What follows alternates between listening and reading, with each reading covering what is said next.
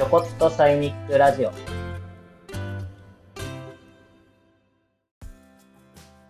前回からの続きです。柴田さん、最終回です。シェアオフィスの話からつながり方のデザインなどの話をしております。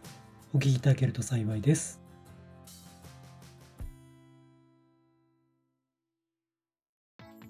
いや、そうですね。決して今日の一連の話をつなげたいわけではないんですけど、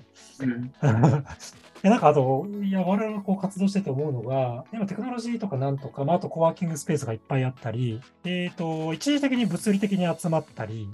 こうオンライン上で本当に似たような関心を持っている人に集まるって、やっぱかなりこの10年ぐらいでめちゃくちゃ便利になったと思うんですよ。なんですけど、最後そのつながった後どういう風にしていくかみたいなのには、まだめちゃくちゃ課題があるなと思ってて、なんかそここそ実現できることが結構自立社会のなんか結構大事なキーなのかなと思ってて、それこそ、今回足立大さんのディスカッションみたいな形でやってるペーパーを実は別軸で一緒に考えてもらってる協力メンバーみたいな方々がいらっしゃるんです。その方って、僕も子供がいて、その方も子供がいてみたいな感じで話したときに、こういうことに興味があると、その子どもたちの未来みたいなのに興味があって、で今現実のズレで、なんか思ってる自分たちの時代と教育変わってないみたいな、で本当はこういう形があるといいよねって、やっぱアイデアとかいっぱい出てくるんですけど、あとはこの時にこういうことを思った人たちが集まった時に、それをじゃあ実際どうやって子どもたちに体験させてあげる場を作れるかって、まだ結構やっぱここに1個ハードル、高いハードルがあるねってこの前話してて、本当なんですかね。例えば多分なんかテクノロジーとみんなのリソースとかノウハウを駆使すれば多分できちゃうことっていっぱいあるんですよね。けどそれがやっぱなんですかね、そもそものこう余暇時間というか、どうしてもみんな、フルタイムでがっつり働いてると、かつ子育てがあると、そもそも子育てに何かやりたいと思ってる人ほどそこの時間が逆に取れないっていうジレンマになっちゃって、けどこれを正直、じゃあどうやって解決するかって、今ってじゃあそれに近いサービスを探してそこの教室に通わせるかとかになっちゃうんですけど、やっぱそっちはそっちでそこのスケール型を測るサービスどうしてもなる傾向は強いので、なんかちょっと想像してると違うんだよなってズレ感があって、なんかいかにこの間の領域をその思ってる人たちで自分たちのリソース、それが時間なのかお金なのか持ってる知見なのか分かんないんですけど、それをなんかどう結びつけて、その全員が別にこれビジネスが目的じゃないけど、自分たちでお金出し合って、自分たちのこの数人で、例えば数人同じ思いを持った親がその子どもたちプラスアルファに提供できたら、これはやっぱりグッドだよねみたいな、この間をいくつ作れていけるかみたいなのが結構大事だなと思ってて、で柴田さんがやられてる多分地域の活動とかも結構それの一つの体系かなとは思ってるんですよね。でなんかそういうことが増えることによって、実は自分の活動の幅も増えるし、自分に実は何が得意で何が興味あるかっていうのをより掘り下げれる場が増えるなと、それが結構いくつもあることによって、なんか自立社会が考えているような働き方に結構近づける可能性は個人的にあるなと思って、なんかめっちゃ浅かちゃっちゃいましたけどなんかその最後の実はこれはその人の考え方というか、今日の冒頭にもあった、なんかそれが何ですかね、なんかサービスとして払うとかではなく、で自分がその場に行ってなんか意見出すだけでもなく、行ってつながって何か作り込むとこに一定の何かを出して、みんなでよかったねって思えることが大事だよねと思って、そこに一定のリソースを避けるみたいなところの、こういうのなんですかね、マインドというか価値観というか。ここはなんかみんなこうなんかあれなんです。多分こういうことを話してるとそこは多分共感はしてもらえるんですけど、サステイナブルな活動にしていくのが難しい。まさに本当にそのボランティアをサステイナブルにしていくかにつながるところだと思うんですけど、ここがまさになんかどうつけれていくかが自立社会でなんかめっちゃ大事なキーだなと思ってましたという感じです。でも僕もあれですね、聞いてて、そうですね、やっぱ人のつながりづくりをやっぱ柴田さんはなんか全般通してされてるっていうのはすごく伝わってきて、それでその人のつながりって多分、さっきのシェアハウス、シェアオフィスの話もあったけど、きっとこの人が来てくれたらその場が完成するって見えてるものではなくて、きっとその状態って常に揺らぎがあって、なんかある人が来たらこういうその人が入ったことにある違う完成形はできるけど、それはなんか絶対一つの正解とかではなくて、それは一つのなんかいいやり方であって、また別の人が来たらそれが次のなんかいいやり方、2つ目のいいやり方になるっていう、そういうものだと聞いてて思ったんですね。場にしてもその何か活動を一つ作り上げるって。でそれってでもやっぱ一個難しいのは、当時の話もあったけど、結構そこの場、イベントに参加するとか、そういう空間に参加するってなると、最初からそこに加わる人は、なんかこういうメリットとかリターンがあるんだよねっていうのを分かる中で結構過ごしてきてる時間が長いから、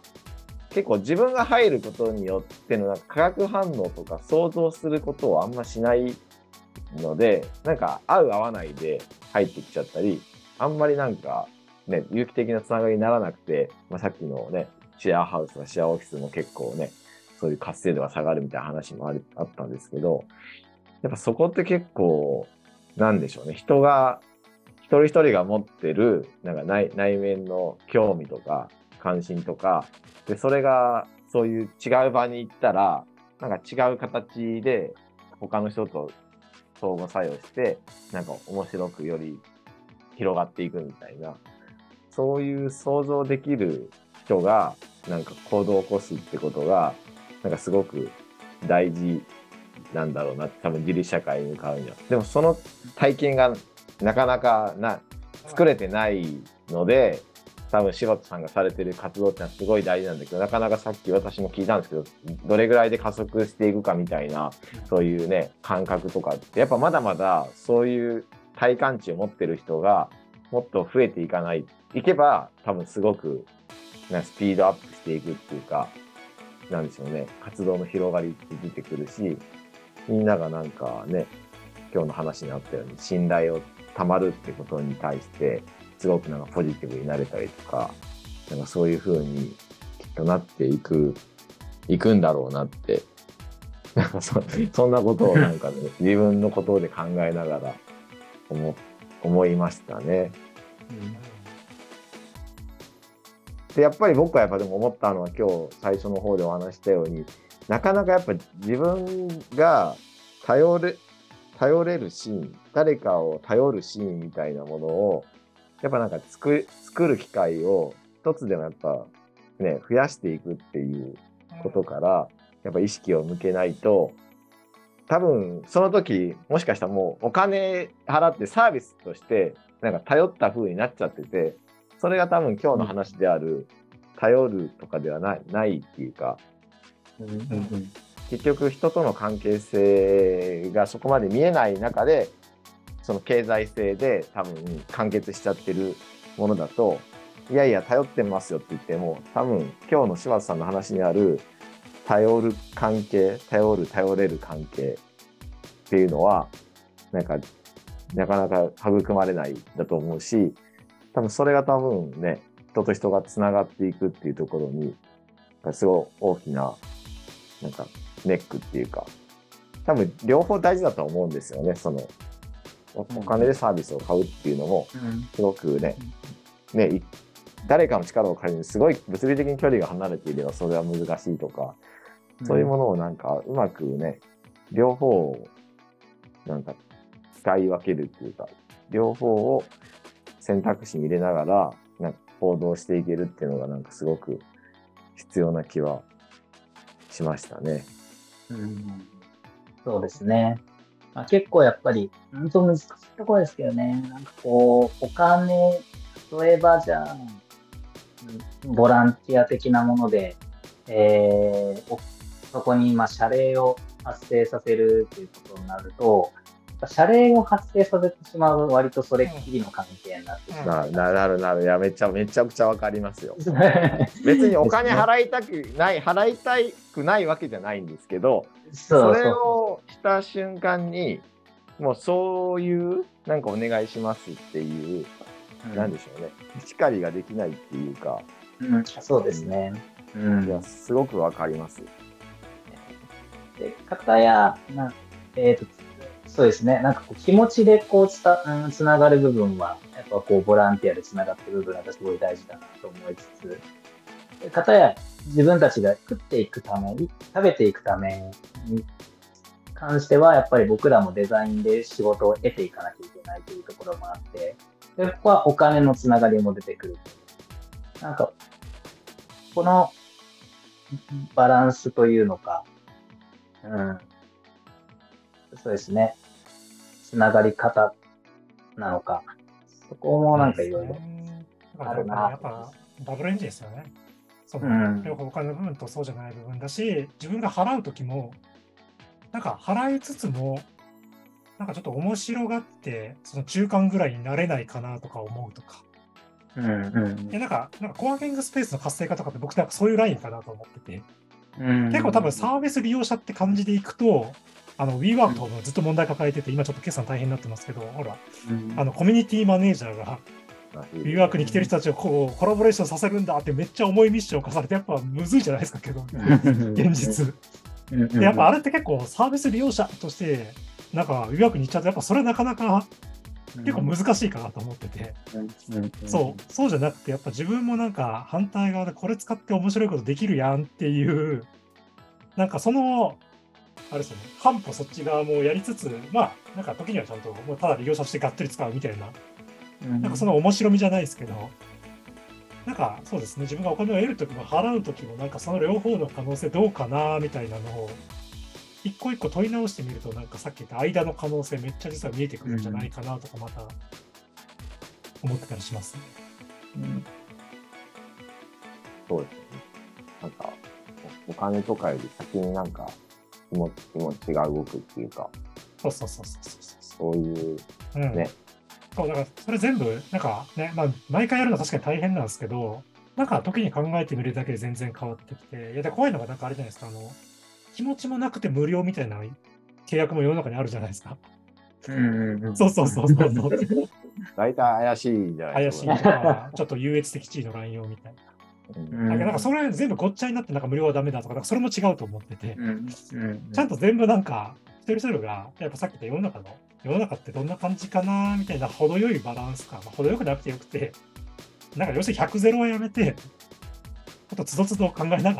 ょっとダブルエンジンでいいじゃんっていう感じで考えていけるだけで、なんかその幅をかなり作れていく部分ってやっぱあるかなって。確かにそうですね。まあでも僕もやっぱ最近コミュニケーションしててやっぱりいいなって思うのは、何でしょう、やっぱさっきのその気持ちから入れるっていうのは時間軸がやっぱ結構短期じゃなくて中期ぐらいは見てる。だから今すぐそれがなんかお金っていう価値にならなくても、なんか長い目で見たらそのお金になるまでのプロセスも楽しみながら、もしかしたら将来それがなんか回り回ってお金になるかもぐらいなスタンスで話せる人の方が、なんかすごい、なんでしょうね、話してて、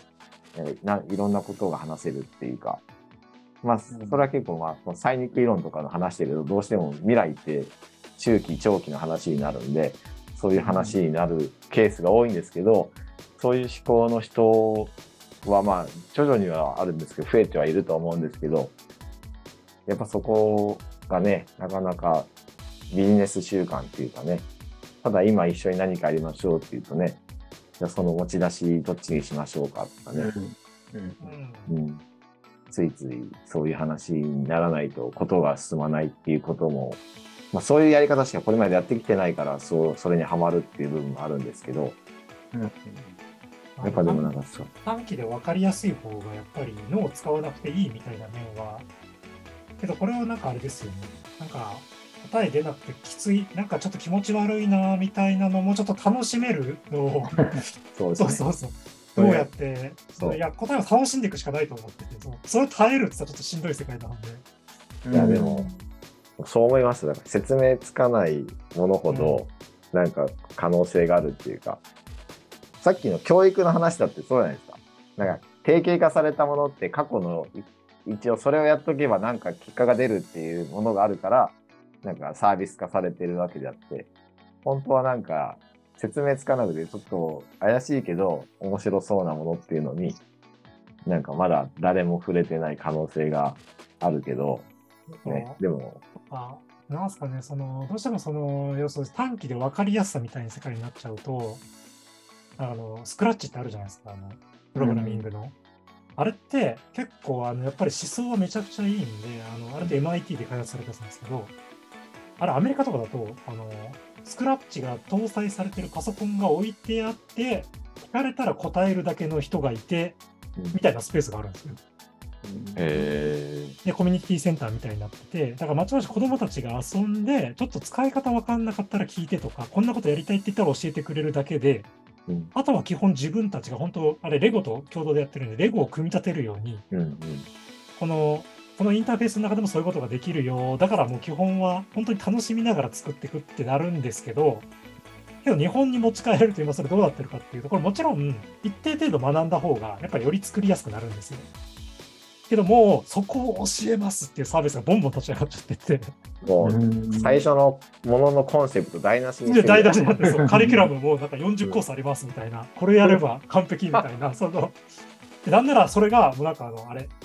これをしたらどうなるでしょうっていう文字のテストで出るとか、もうなんか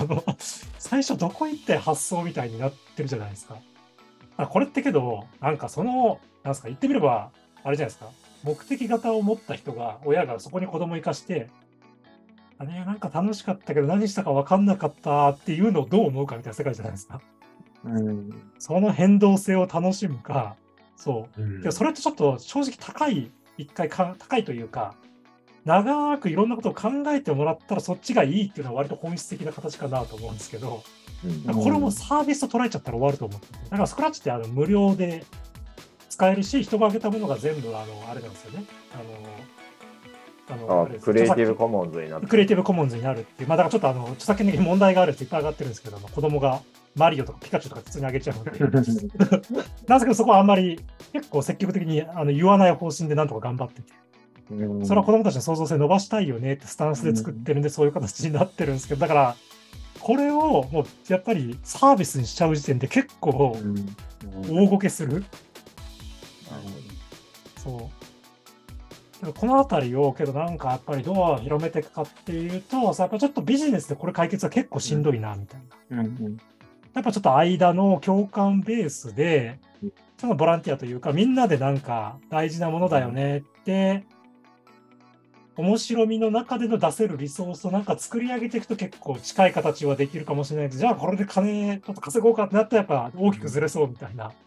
の感覚はあるなっていうの。いや、だこういうものもあるし、全然ビジネスと相性いいもんもあるよねみたいな感覚かなと思って。だから全部100ゼロで議論しないことがなんか大事なのかなとは思ってます。でも今みたいなスクラッチも、だってもともとはフリー出てるっていうことは、多分使ってもらって、なんか世の中のためにってことで、多分そういうね、上にクラウドに上げたりするものとかはコストがかかるならそれぐらい負担しましょうとかって話はなってもいいと思うけど、そこでなんかね、儲ける儲けないとかよりはやっぱそれが持続可能にずっとそういう状態があるっていうのがなんかより自然な風に聞いてて思うし、で柴田さんの話にあるそういう地域の活動っていうのも、それですごい今年これだけ売り上げが上がったからそれ来年倍だとかじゃなくて、多分地域活動とかってそれが5年先10年先もなんか進化しながらも続いてるっていう持続可能性がすごい重要だから、そこがなんかすごく評価されるっていうか、この仕組みを常に進化する形をちゃんと人がなんか創造性持ち込んで楽しみながらやってれば、これがすごく進化しながらサステナブルなんだよっていう状態をやっぱいかに作るかっていうものにしていかないと、やっぱみんながみんなね、今日の話なんて疲弊していっちゃうし、もう一過性で、いや今年もフルで 200% で頑張りましたから最後ですみたいなそういう話にやっぱ短期的にやっぱなっちゃうじゃないですか。だから一つやっぱそういう思想ってね、いろんなケースでね見えてはきてるけど、なかなかねビジネスの視点から言うとやっぱりね、今年より来年の方が右肩上がりで成長してるよっていうね、なんかそういう風に見がちだから、お金にまつわってくるとみんななんかそういうものがないとその活動がねなんか良くなってないんじゃないかとかね、そういう目でやっぱり捉えちゃうっていうのはなんかありますよね。刷り込まれてるっていうか、なんかビジネスの中で使われているいいものをその中に取り入れるとかめちゃくちゃありだし、ただそれだからといってビジネス的目線で評価するはなんか違うみたいな世界なのかなっていう、なんかこれでごっちゃになりやすくないですか、なんか現実世界って。なりますよね。そんな両方をバランスよく使い分けながら判断できなくなるような気がします。すみません、翔さん、だいぶすみません。最後、すみません、多分今までで本当に一番 B アジェンダやらせていろんな話が出たなという感じではあったんですけど、ご感想とかあればいただければなと。いや、なんかそうですね、ありがとうございます。いろいろとちょっとなんかいろいろ難しいなっちゃったかなと思ってなんかその編集とかもなんかそのなんかそうですね、大丈夫かなっていうのがすごい今思ってるところです。もう編集せずに出します逆にこれを楽しんでくれるそうですね、まあね、確かになんかそうですね、結構ね、なんかこう喋る前は、こう今日迎える前はなんかこういろいろこうなんかあれ喋ろう、これ喋ろうとか、こういうことで喋りたいなとか、いろいろこう思ってるとかあって、たんですけど、なんかいざやっぱ喋ってみると、やっぱなんか今こう進行形で考えてることが非常に多いんで、やっぱりそのことに対して、まあお二人から質問とかに対しても、あーって、やっぱその時質問されて、なんかどう思ってるかなっていうのも、なんかこうね、自分の中で問うというか、で、そこで言葉を探していくみたいなことになってきたので、まあそういった意味でこう、配信としてはちょっと難しくなってしまったかなっていうのがちょっとあったりとかするんですけども、まあでも、なんかこう、ね、僕としてはこう考えるきっかけにもなりましたし、こうやってこう、二人の考え方っていう、ところもこう触れられる中で、まあ、自分のこう活動を照らし合わせた時にまたちょっと違った解釈も時にあったりとかっていう、そうですね、こういう見方もあるなとか、そういった発見もこうコミュニケーションを取る中で持ったりとかもしたので、なんか僕はとても有意義な時間を過ごさせていただきまして、ありがとうございます。ありがとうございます。はい。やっぱ聞いててあれですよね。なんか共に作る競争って言葉はすごい使われてて、東條さんともよく話してるんですけど、本当難しいですよね。そのデザインってなんでしょうね。やっぱ一人一人の人が